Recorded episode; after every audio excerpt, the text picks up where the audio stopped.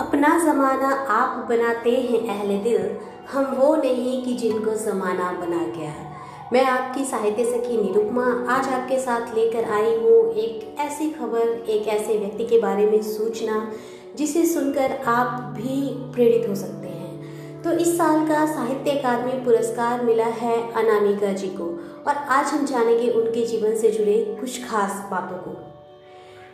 साहित्य अकादमी पुरस्कार के बारे में आप जानते होंगे।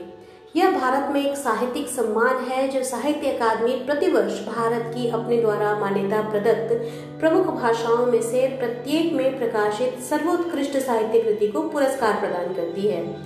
भारतीय संविधान की आठवीं अनुसूचित में शामिल 22 भाषाओं के अलावा ये राजस्थानी और अंग्रेज़ी भाषा, यानी कि कुल 24 भाषाओं के लिए प्रदान किया जाता है।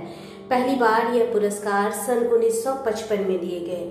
और अब हम जानेंगे इस साल का हिंदी में साहित्य अकादमी पुरस्कार किन्हें दिया गया है।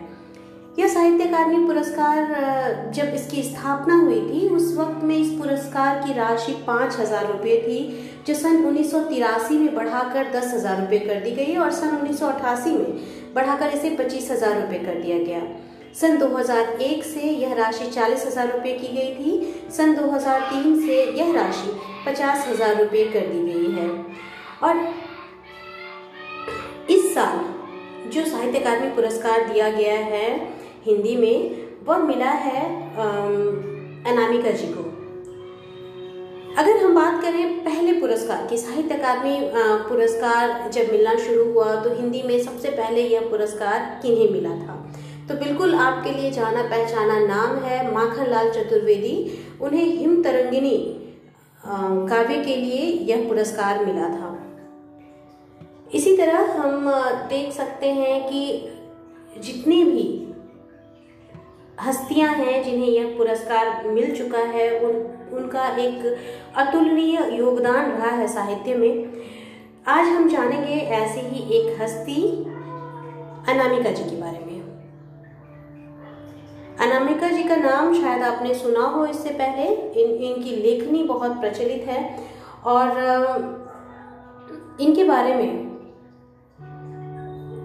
जो इनकी कविता है, टोकरी में दिगंत, इसके लिए इन्हें हिंदी साहित्य अकादमी पुरस्कार दिया गया है। इनकी इस उपलब्धि ने राष्ट्र कवि दिनकर की याद दिला दी है, क्योंकि दिनकर और अरुण कंवल के बाद हिंदी का साहित्य अकादमी पुरस्कार पाने वाली ये तीसरी महिला, तीसरी है व्यक्ति जो कि बिहार से हैं।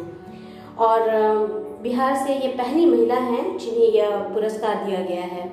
देश की जानी मानी हिंदी साहित्यकार और बिहार की बेटी अनामिका को उनकी हिंदी कविता संग्रह टोकरी में दिगंत। थेरी गाथा के लिए साल 2020 के लिए साहित्य अकादमी पुरस्कार दिया गया है। इसके साथ हिंदी कविता संग्रह के लिए साहित्य अकादमी पुरस्कार पाने वाली और देश की पहली महिला साहित्यकार बन गई हैं। अनामिका हिंदी के लिए साहित्य अकादमी पुरस्कार पाने वाली बिहार में तीसरी साहित्यकार भी हैं। इसके पहले यह पुरस्कार रामधारी सिंह दिनकर और अरुण कमल को मिला है। बिहार के ही साहित्यकार कमला ये कमलकांत झा को उनकी रचना गाछ रुसल अच्छी के लिए मैथिली का साहित्य अकादमी पुरस्कार दिया गया है। उर्दू का साहित्य अकादमी पुरस्कार भी बिहार के प्रोफेसर हुसैन उल हक को उनकी उपन्यास अमावस का ख्वाब के लिए दिया गया है। तो इस तरह जो साहित्य अकादमी पुरस्कार है, उसमें हम देख सकते हैं कि बिहार की पैठ साहित्य में आज भी कहीं ना कहीं बरकरार है। बिहार के मुजफ्फरपुर की मूल निवासी अनामिका दिल्ली विश्वविद्यालय से अंग्रेज़ी साहित्य में एमए हैं। और जैसे ही हम कहते हैं कि अंग्रेज़ी साहित्य में एमए हैं और हिंदी में उन्होंने इतना उच्चतम स्थान हासिल किया है तो इसके साथ साथ हमें एक कवि की याद आना स्वाभाविक है और उनका नाम है डॉक्टर हरिवंश राय बच्चन। उन्होंने भी अंग्रेज़ी से पीएचडी की थी, लेकिन उनकी रचनाएँ हिंदी में काफ़ी मशहूर हैं।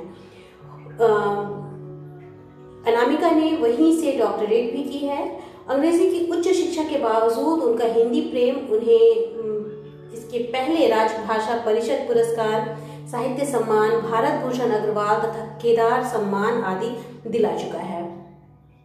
अनामिका वर्तमान में दिल्ली विश्वविद्यालय के सरस्वती कॉलेज में अध्यापन करती हैं। इनका बचपन मुजफ्फरपुर में बीता। पिता पद्मश्री डॉक्टर श्याम नंदन किशोर मुजफ्फरपुर स्थित बीआरए बिहार विश्वविद्यालय के कुलपति रहे हैं। माँ आशा किशोर हिंदी की प्रोफेसर और विभागाध्यक्ष रही हैं। भाई महाराष्ट्र कैडर में आईएएस अधिकारी हैं। अनामिका ने हिंदी कविता के अलावा उपन्यास और कहानियाँ भी लिखी हैं। उन्होंने कई अनुवाद भी किए हैं। इनकी इस सफलता पर एक तरफ़ बिहार फूले नहीं समा रहा है तो दूसरी तरफ़ पूरे भारतवर्ष को गर्व है अपनी इस बेटी पर, जिसने साहित्य अकादमी सम्मान जैसा सम्मान पाया हो।